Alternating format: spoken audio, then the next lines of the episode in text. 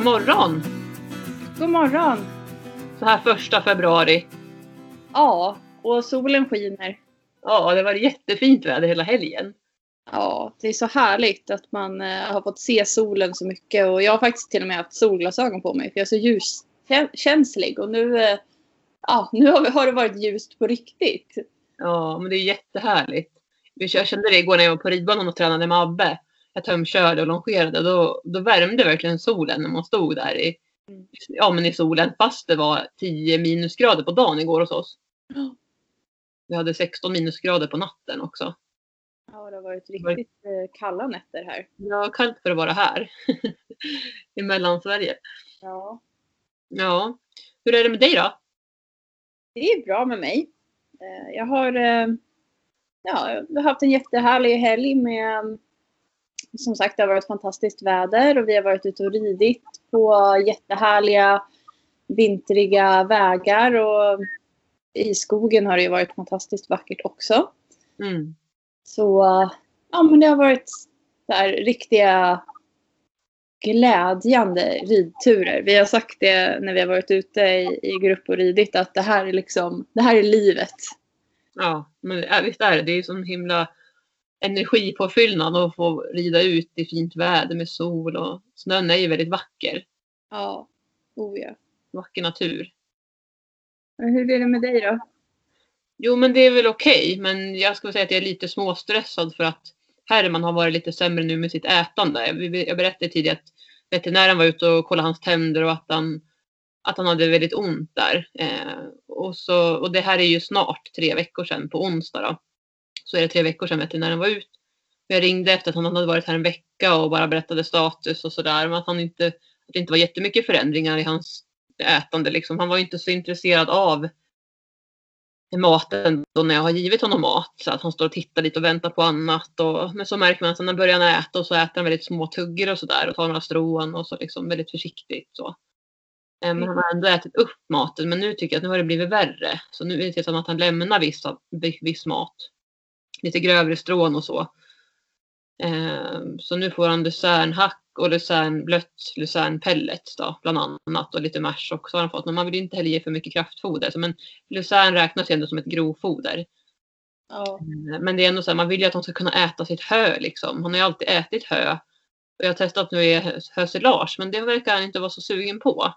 Eh, Så att jag får se, antingen kan det ha varit något att, han, att just det var något dåligt parti men det verkade ändå inte som det. Så att jag vet inte, eller om det bara är att de väljer hö eftersom att han alltid har ätit det. Så man är ändå 24 snart. Och han har alltid ätit hö. Så det är klart att det blir någonting nytt med hösilage. Och det här var ganska fuktigt hösilage också så att då blir det ju kanske inte lika aptitligt heller då. Nej. Eh, nej men så jag har ringt veterinären här nu och för att göra en lång historia kort och så var inte den, han- eh, den veterinären där som, jag, som har varit här hos mig så att jag måste ringa honom på jourtid ikväll när han går på sin jourtid. Eh, och sen testade jag också att ringa in till kliniken då på Ultuna men de har ju väldigt begränsat nu vad de tar emot och sådär så att de hade inte tid förrän 2 mars om jag skulle boka en tid. Eller komma in liksom. De kunde inte ta emot akut heller som jag förstod utan det liksom, de har väldigt tidsbegränsat, väldigt lite lediga tider. Gud vad tufft. Mm. Andra Ja det är ju en hel månad tills dess. Ja, och så länge kan jag ju verkligen inte vänta känner jag. Så jag vill ju åka in med Herman nu. Så jag ska vänta nu till ikväll i alla fall och ringa till veterinären då som har varit här. För hon har ändå kollat på Herman ja, alla gånger nu liksom. Det är han som har skött tänderna. Så, han, så jag får höra vad han säger. Och säger han att nej men det enda utvägen som du kan göra det är att åka in. Ja men då får jag ju ringa till någon annan klinik som jag i så fall kan komma till tidigare. Tänker jag. Så får jag göra det jag kan medan jag väntar på att få åka in med honom. Så får man ju hjälpa honom att få i sig den maten han kan äta. Bland annat då lucernpellets och så. Det är ju det lättaste för det kan han ju bara sörpla i sig liksom. Ja. När man blötlägger det som man ska göra.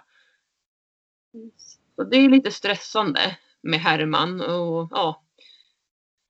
Så vad ska man göra liksom? Det är bara att gilla läget och försöka tänka positivt och inte stressa upp sig. Men jag kan väl ärligt säga att det är svårt att inte göra det liksom nu när man ser att han får problem. Och som jag pratat om i tidigare avsnitt, så när hästen, när hästen blir äldre så växer, slutar ju tänderna att växa, vilket de har gjort på Herman. De slits ju bara ner. Och då måste man ju kunna hjälpa honom så att han får i sig sitt foder. För att annars får man ju ta det tuffa beslutet att faktiskt ta bort hästen, hästen om inte de kan äta. Och det känner jag att det vill jag ju inte göra nu för han är ju så pigg och fin annars liksom. Så att det skulle vara katastrof om det händer. Så det är ju den oron man har. Men förhoppningsvis så går det att göra någonting åt det. Frågan är bara när som sagt och, och vad. Ja, men alltså det, det får vi ju verkligen tro och hoppas att det, att det finns någonting att göra åt. För att det, ja, det har inte låtit som, som eh, det är någonting jättestort när, när han, eh, tandläkaren har varit ute tidigare. Nej men det har ju faktiskt inte gjort det. Det är bra att du säger det också för att lugna mig lite. Men Ja. alltså, han har ju bitit sig själv i tandköttet och så fått foderinpackningar som skapar inflammationer. Och det är klart att det gör ont och det är ömt och svårt att tugga. Och hö i sig är ju väldigt torrt och, och det krävs ju ganska mycket tuggmotorik för hästen att faktiskt få i sig sitt foder. Alltså, och har man ont då så det är klart att då väljer man ju lite bort det. Liksom. Då vill han ju ha det som är lättuggat och han vet ju att jag finns där och stöttar och, Ja. och liksom ger honom andra alternativ. Och det märks ju tidigt att han står där och väntar liksom, och tittar över boxdörren och vad ska jag få nu liksom? Ge mig något att äta. Och så gav vi honom lucernhacken och bara kastade han sig över det liksom och äter det. Men, men så ligger det hö kvar i boxen. Nej, det är jättejobbigt att se det. Men jag hoppas att det går att göra någonting, vilket jag tror. Frågan är bara när och som sagt. Ja, jag, jag tänker på mig själv för jag har bitit mig i, eh, i kinden nu. Eh, Aj. Jag har bitit mig flera gånger så att det är liksom lite svullet och gör ont där. Och då är det ju, alltså det är ju obehagligt att äta, speciellt vissa saker för att det, det gör ont då. Mm. Så jag tänker att det blir väl precis så för hästarna också. Och då är det ju lättare, typ, för oss är det lättare att kanske äta soppa eller sådana saker som man inte behöver liksom tugga på eller ska, som skaver emot. Mm. Så det är väl därför han tycker det är lättare med det, med, ja, det som är mer lättuggat. Precis. Så ja, det, det behöver ju inte, alltså de är ju så olika känsliga. Mm. Så är det ju också förstås. Han kanske är en känslig typ och tycker att det är jobbigt när det inte känns bra i munnen. Ja, och de kan ju inte tänka som oss det här logiska. Ja, men det, jag har ont för att det här och det här och det här. Utan de känner liksom bara ont, aj och så reagerar de ju på olika sätt då liksom. Eh, så att, ja, nej men vi håller tummarna här. Jag håller tummarna nu att han, att han kan bli hyfsat återställd i alla fall och kunna äta bra. De sa att man kan ju åka in och laga de här foderinpackningarna då. Ja. Vilket jag inte visste att man kunde göra, men tydligen så kan man göra det. Och det är ju bra, för att då kan ju den, den smärtan minska. För det sa ju eller veterinären när han var ute att um, egentligen skulle man behöva använda tandtråd på Herman varje dag för att få bort de här foderinpackningarna. Liksom. Men det, ju, det går ju inte. Man kan ju inte ta ut veterinären och man kan ju själv inte göra det. Nej. Så att, ja, vi får se vad, vad de hittar på, men någonting hoppas jag att vi kan göra i alla fall för Herman. Han slipper ont. Nej, men annars är det bra. Gingis han är jättepigg. Det tror jag att jag har berättat i tidigare avsnitt. Men där verkar det som att den här gastrogardbehandlingen, medicineringen mot magsår, har hjälpt. Så det är jätteroligt. Han är så himla pigg. Jag hade en ridlektion igår, en hästskötarkurs. Och då släppte jag Gingis på ridbanan och så fick han springa. Och gud vad han sprang efteråt där. det märktes på, på, på, på hästskötarkursen att han hade så mycket energi och ville gå först och var jättepigg. Liksom. Han ville gå före även oss som led, eller barnen som ledde honom. Han var jättepigg så tänkte då släpper vi lös honom här och så fick han springa. Eh, så det är härligt att se att han har fått en helt annan liksom, livsgnista och mycket piggare, liksom, hela han. Ja, vad härligt. Ja, det är roligt. Ja, men det, det måste ju ändå kännas skönt. Du får glädja dig åt det nu när det är med Herman. Ja, jag försöker tänka så, att det är positivt med Gingis. Och det är bra med Abbes eh, hovar också. Det är jättebra med Abbes hovar. Det var verkligen, gjorde, gjorde underverk när ni kom här och din pappa tog bort de onda sömmarna som han hade fått. Eh, så det, det, han mår jättebra tycker jag. Jag märker ingen ömhet eller så. Det jag kan se i alla fall. Och han står inne på, box, på boxgolvet och vi har varit ute och ridit och skrittat på asfalt och det märks ingenting att han är öm. Annars så syntes det ju väldigt tydligt då när ni var här. Liksom när han vände framför allt så såg man ju att han liksom neg till ju. Att det gjorde så ont. Så det är skönt. Vad härligt att det verkar vara bra med hans hovar i alla fall. Ja, och Abbe har bara haft en tappsko då sedan ni var här. Nu kommer jag inte ihåg hur många veckor sedan, där, men det börjar bli dags att sko om snart. Mm. Så jag ska prata med dig om det också här efteråt sen så får din pappa och, och din sambo se i sin kalender när de kan komma. Ja, men det är också ett framsteg att det bara är en tappsko. Ja, verkligen. Det känns jättebra. Ja. Eh, Däremot så hade han faktiskt häromdagen, så när jag skulle ta in dem på, på kvällen, så hade han lite så bloddroppar. Jag bara tänkte nej, nu har han gjort illa sig. Så såg jag att det var ett sår Ja. Men det visade sig att det var bara ett ytligt litet skrapsår, förmodligen då från någon brodd skulle jag tro. Det var bara tur att det inte hade blivit värre då.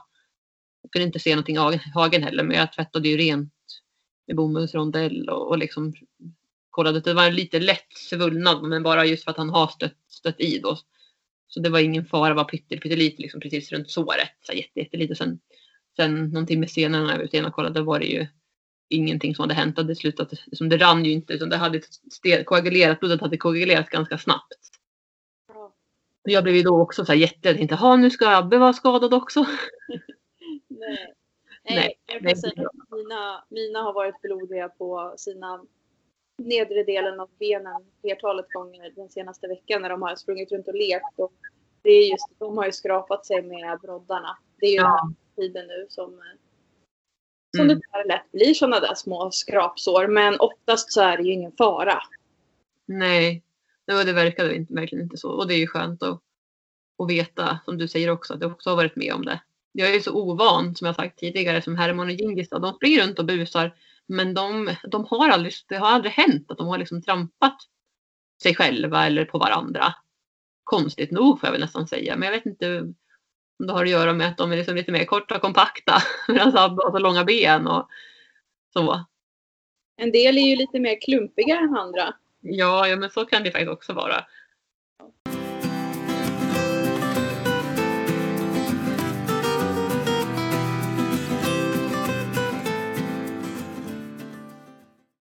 Vad har hänt annars då hos dig den här veckan sen, sist vi hördes? Eh, Jag, jag har faktiskt, eh, ja men, alltså gamla vanliga visan, jobbat med läxhjälp och, och ridit. Men sen så har det varit otroligt mycket bokningar här faktiskt. Det var roligt. Eh, Jag, jag känner verkligen att det, det kommer in fler och fler som mejlar mig eller hör av sig per telefon och vill boka in mig på olika uppdrag. Så um, ja, men det, det är jättekul. Ja, ver- det förstår jag verkligen. Ja, och jag kan inte säga, jag har ju liksom inte marknadsfört någonting mer nu än vanligt utan det har bara blivit så.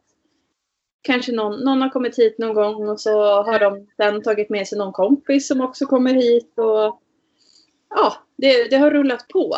Eh, och, um, jag har fått hem en eh, träningshäst också som kom igår söndag. Så Mm.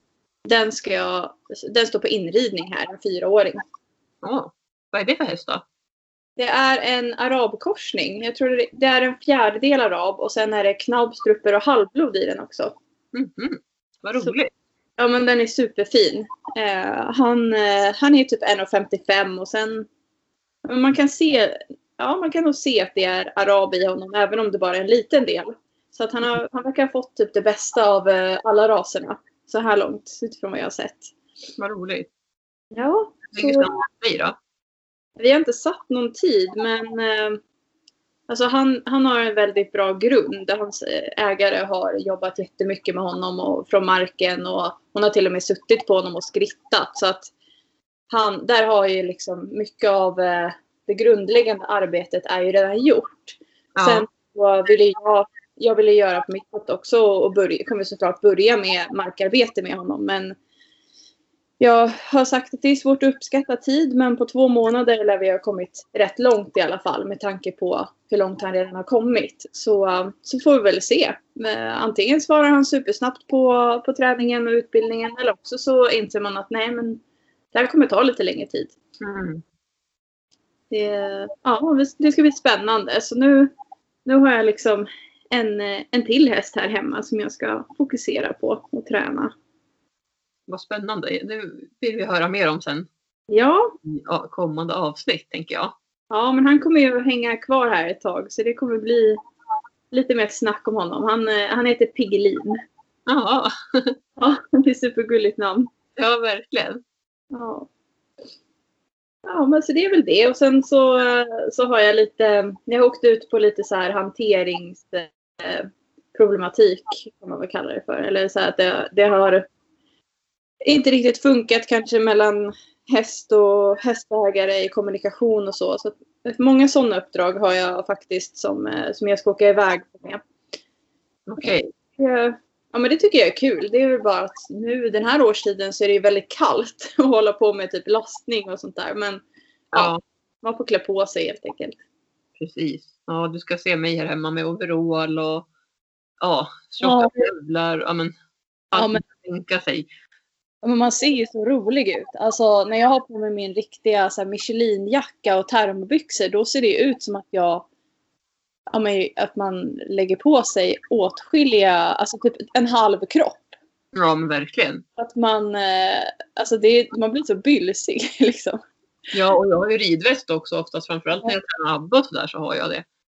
Jag kan säga Ja. att, men jag kan säga att jag fryser i alla fall inte. Nej. inte varken om händer eller fötter. Jag har lite grann om, om ansiktet, näsan. Mm. Men jag försöker ha sån här balaklava. Jag tror Ja. att jag sa det förra också. Eh, så det tycker jag. Det skyddar jättebra. Men där, där kan jag säga också att jag, alltså jag är ju verkligen inte fåfäng när det gäller kläder utan jag är så här. Åh, jag vill absolut inte frysa för det är det värsta jag vet. Jag hatar att frysa. Jag Eh, håller med fullt ut. Men, så ibland skulle jag nästan önska att jag brydde mig lite mer. I alla fall om man ska åka iväg och träna och så. För då måste jag verkligen tvinga mig själv och så här, nästan pina mig och bara. "Ah, nej men jag kan ha ridbyxor på mig om jag har långkalsonger under. Det går bra. Jag kommer bli varm när jag rider. Ja. Men Man kan ju inte rida en dressyrlektion i termobyxor liksom. Det Mm. funkar inte. Nej, det är lite jobbigare så. Ja, nej men det är så. En del eh, när man åker iväg så ser man liksom eh, ja men de är så prydligt klädda fast det är vinter och så kommer man där med sina bylsiga kläder och så tänker jag, äh, Ja. jag är i alla fall varm. Det är det som är viktigast. Har de här tjocka vantarna som man knappt kan hålla i tyglarna. Liksom. Nej, jag skojar. Men, nej, men nej, jag tycker också, jag tycker verkligen inte om att frysa. Och problemet är att jag är så himla känslig. Så om jag till exempel inte har tjocka vantar, men då fryser jag bara på två sekunder. Det räcker att jag tar av mig vantarna för att typ ta fram telefonen och klara klockan så jag isbit om fingrarna direkt.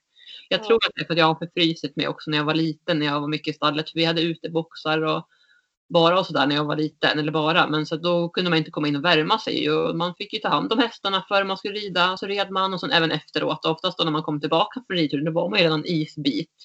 För att man hade suttit still. Eh, så kunde man ändå inte gå in och värma sig. Nej. Och det gjorde ju att jag förfrös mig många gånger faktiskt. Det låter lite hemskt kanske men jag tror att det kanske är fler som har varit med om samma. Ja, Jag ensam. Känner igen det där. För fingertopparna tappar jag chansen i direkt om, det inte, om jag inte Mm. har riktigt varma vantar. Just det. Ja men då är vi lite lika. Då kan vi nog säga att det är så att vi har förfrysit oss och därav är vi mycket mer känsliga. mot Kylan i fingrar och... Ja men vi gäller att klä på sig tycker jag. Men jag kan hålla med om att ibland skulle man önska att man kunde vara lite finare. Faktum att jag red upp till ridhuset här i veckan. Eh, och då hade jag overall. Men kan jag rida liksom? Kan jag rida ut med overallen? Men ja, men jag måste ju, annars kommer jag ju frysa om jag ska skritta upp 30 minuter och sen även hem 30 minuter. Och så rida ridhuset. Jag måste ha liksom bra kläder på mig. Så att jag satte på mig overallen och red med det. Det gick faktiskt Ja. jättebra. Men jag kände mig väldigt påpälsad. Ja, men som sagt, vad gör man inte för att, att bli varm och slippa frysa? Eller hur? Vi får, vi får svettas sen istället i, i sommar när det blir varmt förhoppningsvis. Ja. Man får hoppas på att det blir en fin sommar också. För nu har vi faktiskt en härlig vinter. Ja, verkligen.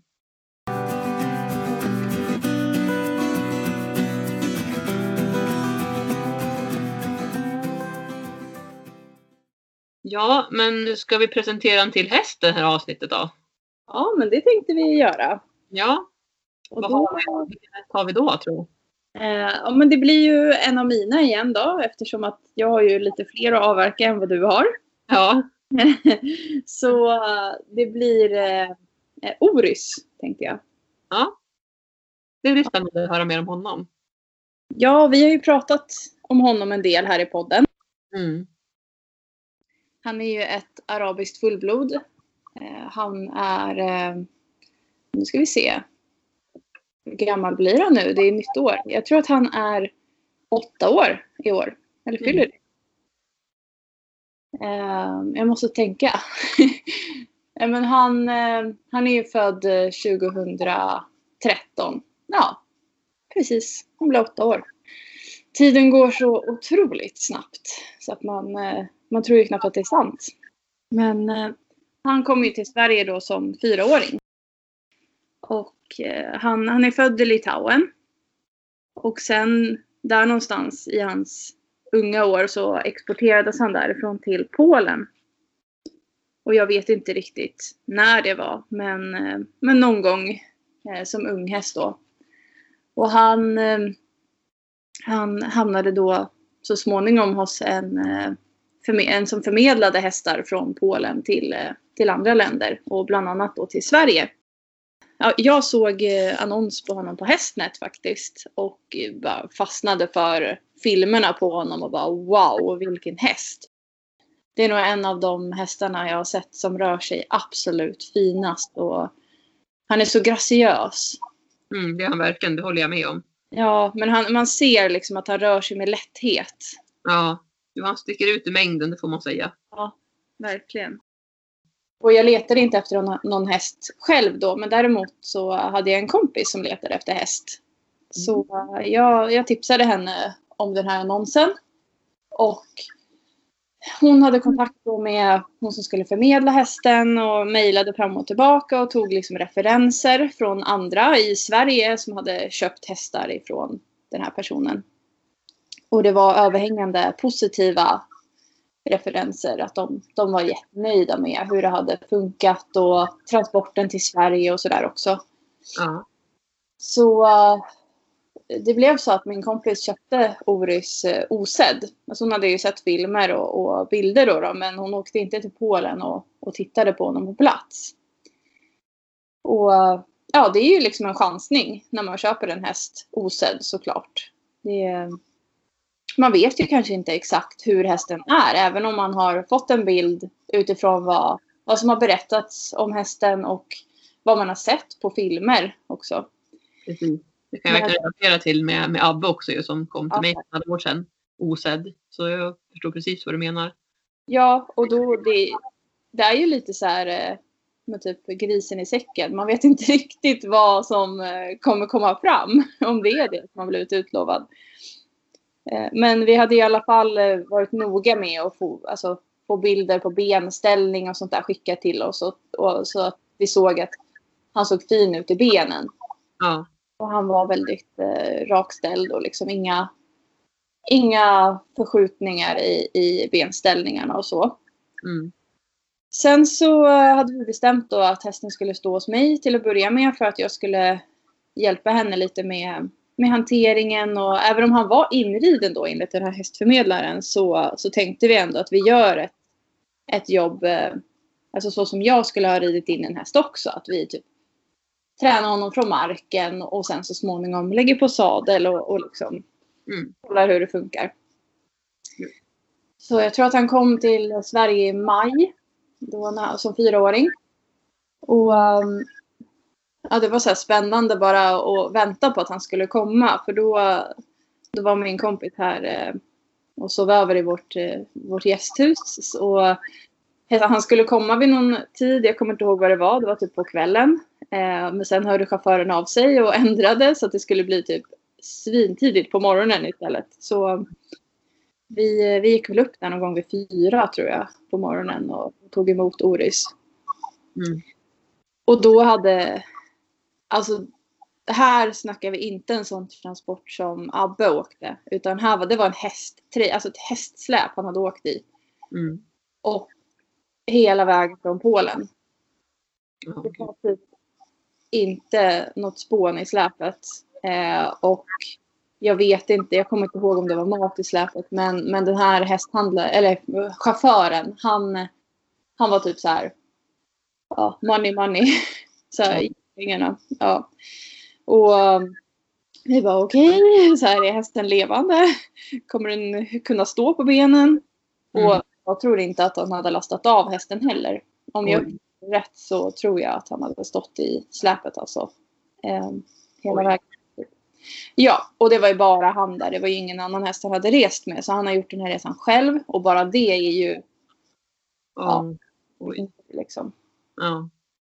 Så ja, det var väl inte så jättebra. Men eh, vi lastade av honom och då inne i stallet så liksom, alltså man såg att han var, han var väldigt spänd liksom efter resan i, i musklerna och sånt där. Mm. Och sen så gick vi ut och på en promenad med honom. eh, bort mot, eh, vi har en kyrka här borta, typ en kilometer från mig. Så vi gick bort mot den infarten till kyrkan och sen vände vi och gick tillbaka. Mm. Ja, och sen eh, var det väl någon dag senare, eh, släppte ut honom i hagen och så här. Och så någon dag senare så började det regna och då skulle vi sätta på honom täcke. Eh, så vi satte på ett regntäcke liksom. Och så släppte vi ut honom i hagen. Och då fick vi se eh, en del av Orus som vi inte hade sett innan och det var att han Alltså han reagerade inte när vi la på täcket direkt utan han så här, okej, okay, han stod still. Gick med täcket hela vägen till hagen och när vi släppte honom då bara, alltså han bara flög iväg i galopp rakt igenom stängslet och bara fortsatte skena liksom. Oj. Eh, och vi bara, eh, oj, vad hände här? Och han hade varit hos oss ett par dagar så han kände inte till omgivningen heller. Nej.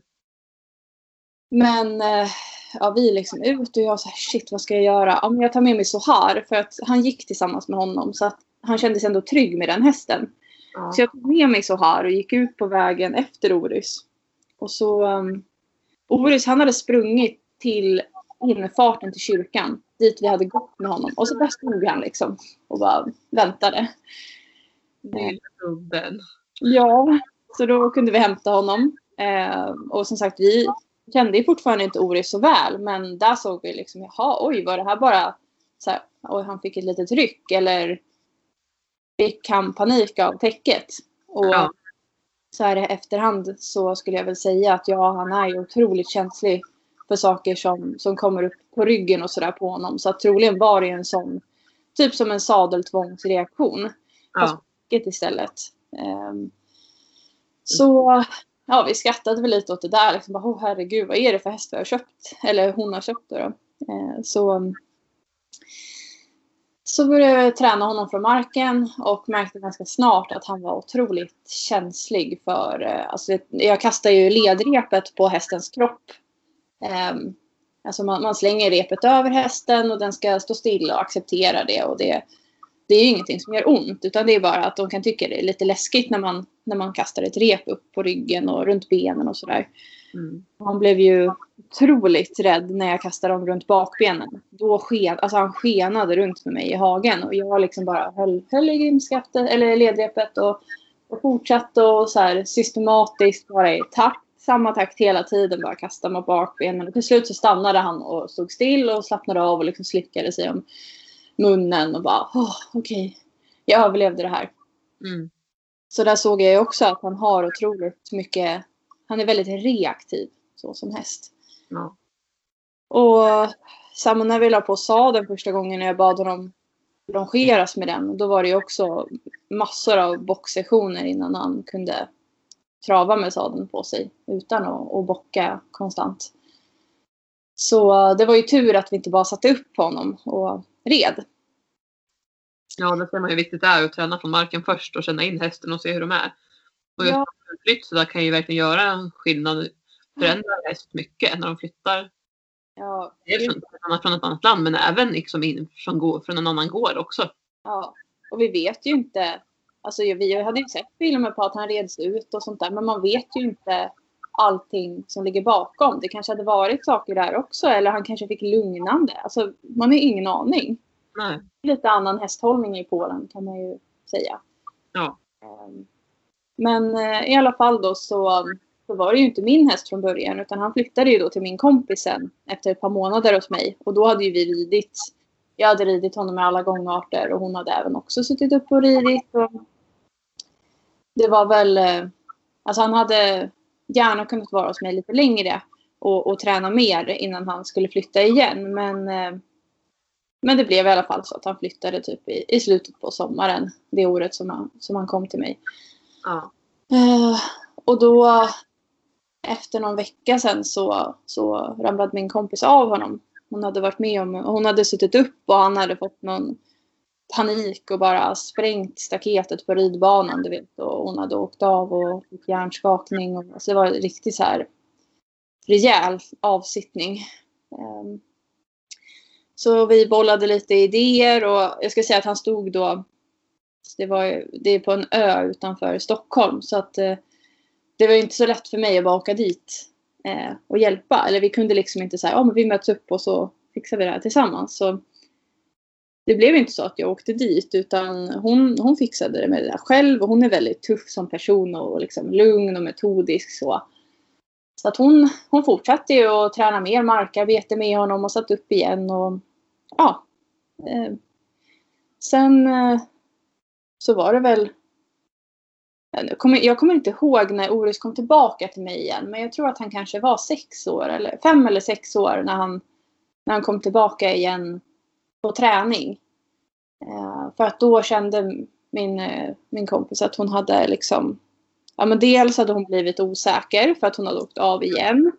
Mm. Eh, och hon kände liksom att hon spände sig så fort hon satt på hans rygg och han är ju så känslig så att det, alltså han, då blir han spänd. Ja. Så ja, då fick han komma tillbaka till mig på träning i någon månad med tanken att hon skulle ta tillbaka honom sen. Och det gick jättebra att ha honom hos mig och, och hon kom och red också. Allt funkade fin, fint. Så han flyttade tillbaka till henne.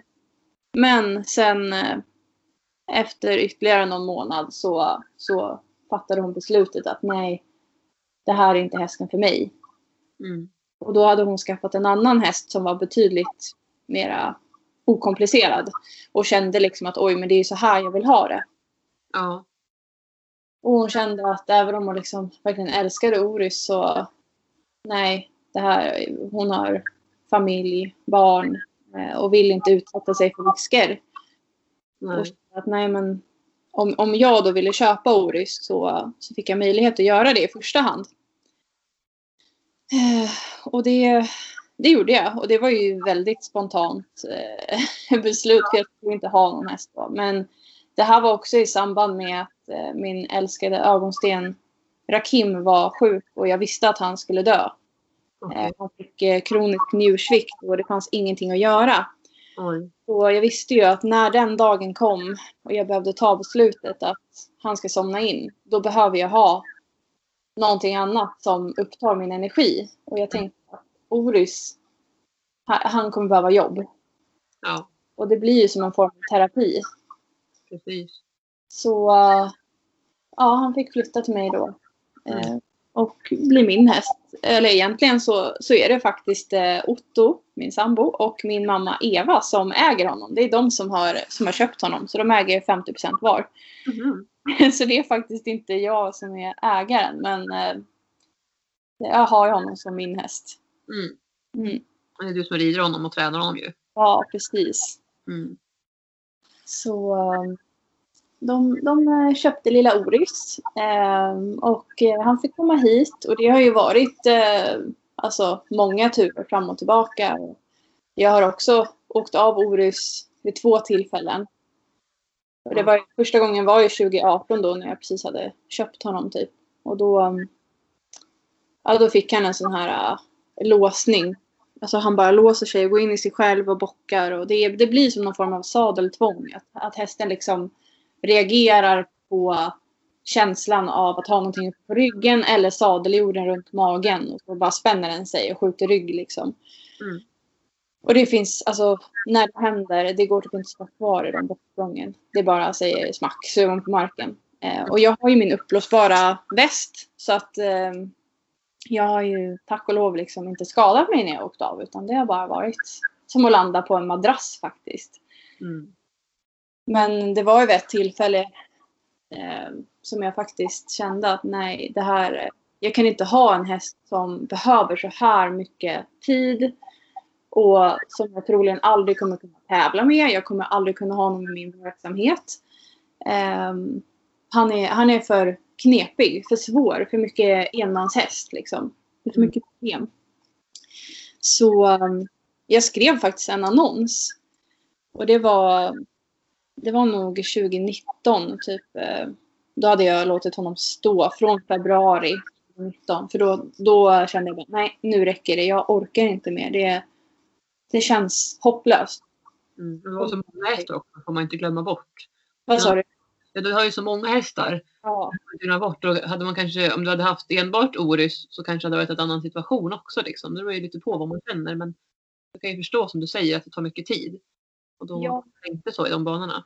Nej men precis, och man börjar liksom tänka så här för att eh, det, en del personer sa liksom ja men han är knäpp, han kommer aldrig kunna bli normal, det är något fel i huvudet på honom och så här. Men jag tror inte att en häst bara kan vara knäpp rätt som det är utan då är väl den knäpp typ hela tiden. Alltså om de har något, eh, de kan ju ha fel i hjärnan. Det, det finns ju hästar som har fått liksom syrebrist vid födsel och sånt där Mm. då är de ju som sagt knäppa hela tiden. Det är inte någonting som bara kommer, tänker jag. Precis. Eh, Så jag tänkte att ja, men det finns alltid en anledning. Men med Oris så var det så svårt att hitta anledningen till varför han fick de här äh, bockanfallen eller så. Det var jättesvårt. Eh, Det var inte om han var extra, hade mycket, extra mycket energi och så då, eller? Kunde du göra någon sån koppling till det? Om han... nej, alltså det var så här, ehm, ja, men, att han, visst, vissa dagar var han ju mer spänd. Ja, var han ju mer, hade han mer tendens till att, eh, till att ha jättehög puls och liksom bli stressad och titta på allting i omgivningen och så. ja, Men eh, alltså det är ändå sånt som de kan lära sig att hantera. Alltså genom den här formen av markarbete och att få bättre självförtroende och så. Precis. Eh, jag kände verkligen att ibland så bara tapp, zonade han ut och tappade allt fokus på mig och på allting och bara gick in i sig själv och typ eh, stirrade med ögonen och bara "Åh, Hjälp, jag kommer dö liksom. Ja, Och um, jag kände bara, ja, med tårarna i, i ögonen så skrev jag en annons eh, som jag aldrig la ut. nej. Jag tog aldrig det steget. Eh, sen eh, så var det väl 2020 i början på året. Då började Emma rida hos mig. Och hon, eh, alltså då hade jag faktiskt markarbetat lite med Oris på vintern där innan. Jag, hade, jag fick så otroligt dåligt samvete för han är verkligen en social häst som vill, alltså han vill vara med. Mm. Eh, Så jag hade så börjat markarbeta honom vid tillfällen och, och jag hade till och med kanske, alltså jag hade hängt på honom och sånt där. Ja, Eh, och um, så kom Emma och hon bara, varför rider du inte på Orus? Jag bara, ja, inte, jag har inte riktigt göra det. Men där fick jag typ lite en, en eh, knuff i rätt riktning. ja, För eh, i och med det så liksom började jag rida honom igen. Typ i februari 2020 tror jag. ja, Och eh, så småningom där på våren så satt faktiskt Emma upp också och red lite på honom. mm. Och hon är den första som har ridit honom här i mitt stall. Förutom mig då och hon som ägde hästen innan. Mm. Och ja, sen var det väl någon gång på våren där som, eh, som Oris för första gången lämnade korallen igen och eh, reds i Sommarhagen. Mm. Och sen tror jag på sommaren 2020, då red jag ut med honom igen första gången på ja, över ett år liksom. Mm. Ett och ett halvt år var det väl. Och jag kände ändå att så här, ja, men det, vi, vi gick framåt. Ja, Ehm, och sen så blev det faktiskt så att jag startade ju två stycken 50 kilometer distansritt med honom förra året. mm. det var så häftigt att höra om det. Ja. Lite att vi pratade om det. Och det, precis, det var ju då i september och sen i oktober. Mm. Och jag, alltså, det lustiga var att den här annonsen jag skrev om Orus, den skrev jag exakt ett år innan vi genomförde vår första 50 kilometer tillsammans. Var häftigt, det var så här gåshud. Ja, och då, det insåg jag liksom då Ja, efter jag hade ridit 50 kilometer så gick jag in och tittade för jag har sparat den här annonsen just för att kunna läsa vad jag har skrivit och, och hur jag Alltså hur, vilket läge vi var i då och se tillbaka på hur långt vi har kommit. ja, Så eh, ja, men det var helt fantastiskt. För att hans största problem är ju hans stresspuls. Och um, den kunde han hantera på de här tävlingarna. Och han hanterade att åka iväg till en ny tävlingsplats. Det var liksom typ 40-50 hästar på tävlingarna. Och, och han, han kunde hantera att vara där. Och ändå ha en puls som är godkänd för att, att starta distansritt och även fullfölja. mm. Mitt enda mål på första tävlingen var ju att få starta. Det var det enda målet jag hade. Mm. Eh, Och jag var väldigt osäker på om vi ens skulle få göra det. För jag trodde att han skulle få ha, ha för hög puls. Mm. Eh, ja, så det, det är väl så kortfattat om den långa resan som har varit. Och um, idag så efter de här tävlingarna så upplever jag att Oris har blivit mer som en vanlig häst. Alltså, mm. jag trodde aldrig att jag skulle kunna se Oris som en normal häst. Alltså en häst som är okomplicerad och som man inte behöver ha massa ritualer med varje gång man ska sitta upp. Utan ja, jag trodde att jag alltid skulle behöva göra mitt markarbete innan och liksom, jag kan inte bara sitta upp och rida. Men, mm. men det kan man faktiskt göra idag. Och han, hans energi, han kan hantera sin energi. Även om han har jättemycket energi och det bara spritter i kroppen. Så kan han, han hantera det. Och han blir inte svår att rida eller eh, farlig på något sätt. Liksom att han blir rädd och, och skjuter rygg och, och, det finns risk att man ramlar av. Mm. Eh, så att det är så fantastiskt. Han är så härlig att rida på nu och han verkligen utvecklas ständigt. Mm. Men eh, varje ny situation han ställs inför behöver man låta honom ta sin tid. Man kan inte bara tvinga honom att så här, ja, men du ska acceptera allt på en gång, för det gör han inte. Nej. Eh, jag var på dressyrlektion med honom faktiskt förra veckan. Och eh, då var, ja, där tränaren satt så hade hon sin, sin hund också. Och så var det dressyrstaket och en harv stod också i ett hörn. Och, och då är det så här, ja, men varje gång jag led förbi där så, så tittade han på det och blev spänd. Och han var spänd under hela dressyrlektionen för att det var en ny situation för honom i ridhuset och liksom, ja men det var mycket nytt. Eh, och det är så, ja, men nästa gång kanske det går bättre. Ja, förstår precis vad du menar. Eh, mm. Jag tänker också så här, i, i mina öron i alla fall så låter det som att den här vilan som han fick hos dig en period att det var bara bra för honom. Han fick landa. Eh, jag tänker också så att man vet ju inte riktigt vad, då, vad han har varit med om när han bodde i, i Polen. Nej. Innan. Eh, vad han fick göra och vilka krav som ställdes och sådär. Mm. Och det viktiga tror jag att häst, det är att hästen känner sig trygg i situationer. Mm. Att de kan hantera om de blir stressade, och de kan lära sig hantera det och inse att men det är inte farligt, jag kommer inte dö. Liksom. Det är ingen som vill äta upp mig. För det är, man får inte glömma liksom, att det är ju verkligen flyktdjur. Och är det situationer de känner, sig, känner obehag så är det ju att liksom, de vill ju fly, de vill därifrån. Um, Abbe är ju ganska lik nu. Men nu ska vi inte prata om Abbe i det här avsnittet men ändå så känner jag igen mycket det du säger här. Att, att vissa dagar så är jag mer spänd och det märks så himla tydligt. Um, och jag, jag har gjort så nu för det mesta i alla fall att jag har longerat honom innan om jag märker att idag har han en dag där han har mycket energi. Han behöver liksom få springa av sig det innan för annars så kommer han vara mer spänd när jag sitter upp. Eh, men jag har också gjort så att dagarna jag känt att nej men idag är han inte så spänd utan idag är ganska avslappnad och vi har fått mycket tid i stallet och pyssla och borsta och liksom tagit tid och kanske gjort lite massage innan och sådär. Till exempel. Det kan vara lite olika. Ibland behövs det inte göra mycket, mycket alls. Han är ändå lugn. Men vissa dagar så behövs det lite mer i stallet och så. Och då kan jag hoppa upp och sitta och rida direkt och han gör ingenting. Han är jättelugn och snäll. Men det är verkligen så här, kan vara olika och det har ju att göra med många gånger om de är spända. Liksom. Mm. när de är spända så då, då, kommer, då blir den här instinkten, flyktinstinkten eller då kan de inte riktigt hantera sina, sin energi och sina känslor om de inte får liksom slappna av. Nej, och det där känner jag verkligen då med Ori som är så inkännande. Att det kan räcka med att han har haft en, någonting har hänt i hagen på natten eller alltså man vet inte vad de har varit med om. Och då tar han med sig det sen dagen efter när vi ska rida vårt pass. Eh, alltså oftast är han väldigt lugn när vi rider ut. Men i korallen här hemma, där vill han gärna ha koll på omgivningen och på.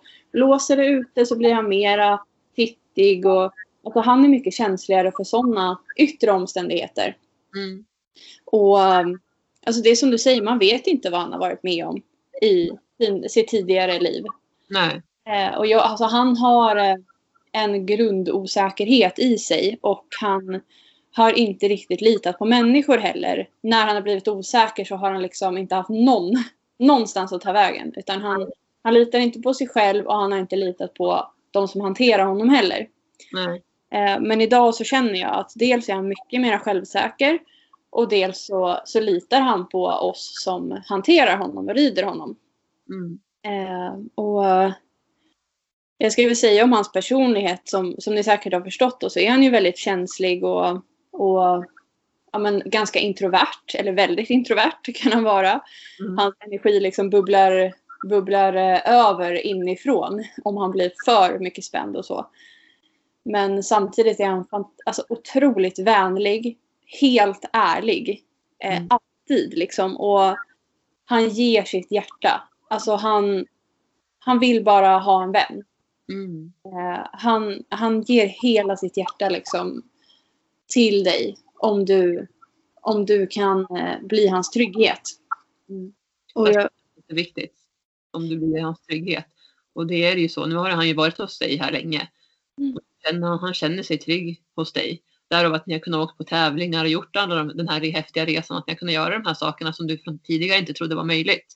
nej. Att han känner sig trygg med dig. Så tryggheten är ju så himla viktig. Och det gäller att inte forcera. Om man Nej. har en känslig häst så ta det lugnt. Låt det ta tid. Se varje, liksom, varje grej som ett framsteg. Varje, varje grej man gör. Mm, Det är jätteviktigt att göra. Det är så lätt att vi har vår egen agenda. Att vi ska göra det här och det här. Och så blir man så besviken om det inte går. Och det är också större risk att det händer olyckor också om man har för bråttom. Ja, man måste lyssna in till hästen. Och, eh, alltså de hästarna jag har som är mest lika varandra det är faktiskt Oris och Shaman.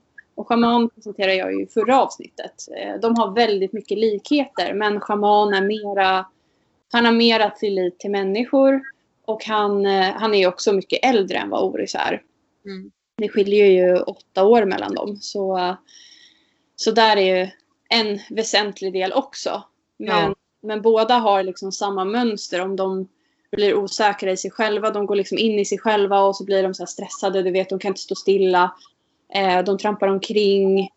Eh, när du rider så är det också liksom mycket häst under dig. Att de så här, ja, men du kan inte hålla fast dem. Då får de bara panik. Ja. Utan de måste få utlopp för sin energi och liksom få en uppgift att fokusera på.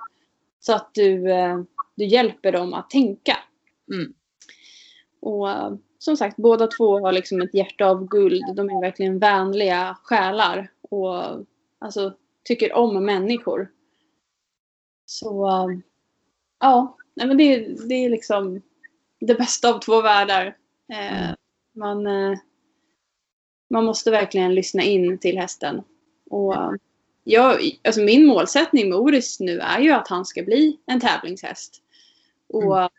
sen får jag liksom se var, för varje tävling. Vad har vi för yttre omständigheter? Blåser det halvstorm? Då kanske jag kanske inte ens kommer till start för att han är för spänd. Alltså jag vet inte. Mm. Men man kan inte med en sån här häst förvänta sig att allt blir så som man har planerat. Nej. Utan hästen får vara med och sköta planeringen lite. Eller liksom hur, i alla fall hur planeringen, eh, planeringens utfall Mm. går. Nej, men jag tror också så här som du säger. Han är ändå bara, alltså han är åtta år. Eh, alltså, med rätt träning och rätt förutsättningar, eh, rätt tänk så, så tror jag att med tiden så kommer han ju bli ännu tryggare. Det är jag övertygad om att han kommer. Sen som säger man kan inte ändra på en hästs personlighet helt utan den kommer, det har de ju liksom kvar. Men Mm. han kan säkert lära sig ju mer tävlingar ni åker på så kommer han ju lugna ner sig ännu mer tror jag. Mm. Sen är det ju bra också, det är fördel också att ha en häst som som hans, alltså hans personlighet som, som vill och som är liksom hungrig efter att få springa och träna och vara med och vara liksom bara kompis. Alltså det är ju bra egenskaper hos en häst. Också tänker jag om man ska tävla. Just distans också som kräver mycket uthållighet och så. Sen är det ju det här med pulsen då som du säger men det kan han ju säkert lära sig ännu mer att kontrollera tror jag. Med Mm. rätt förutsättningar.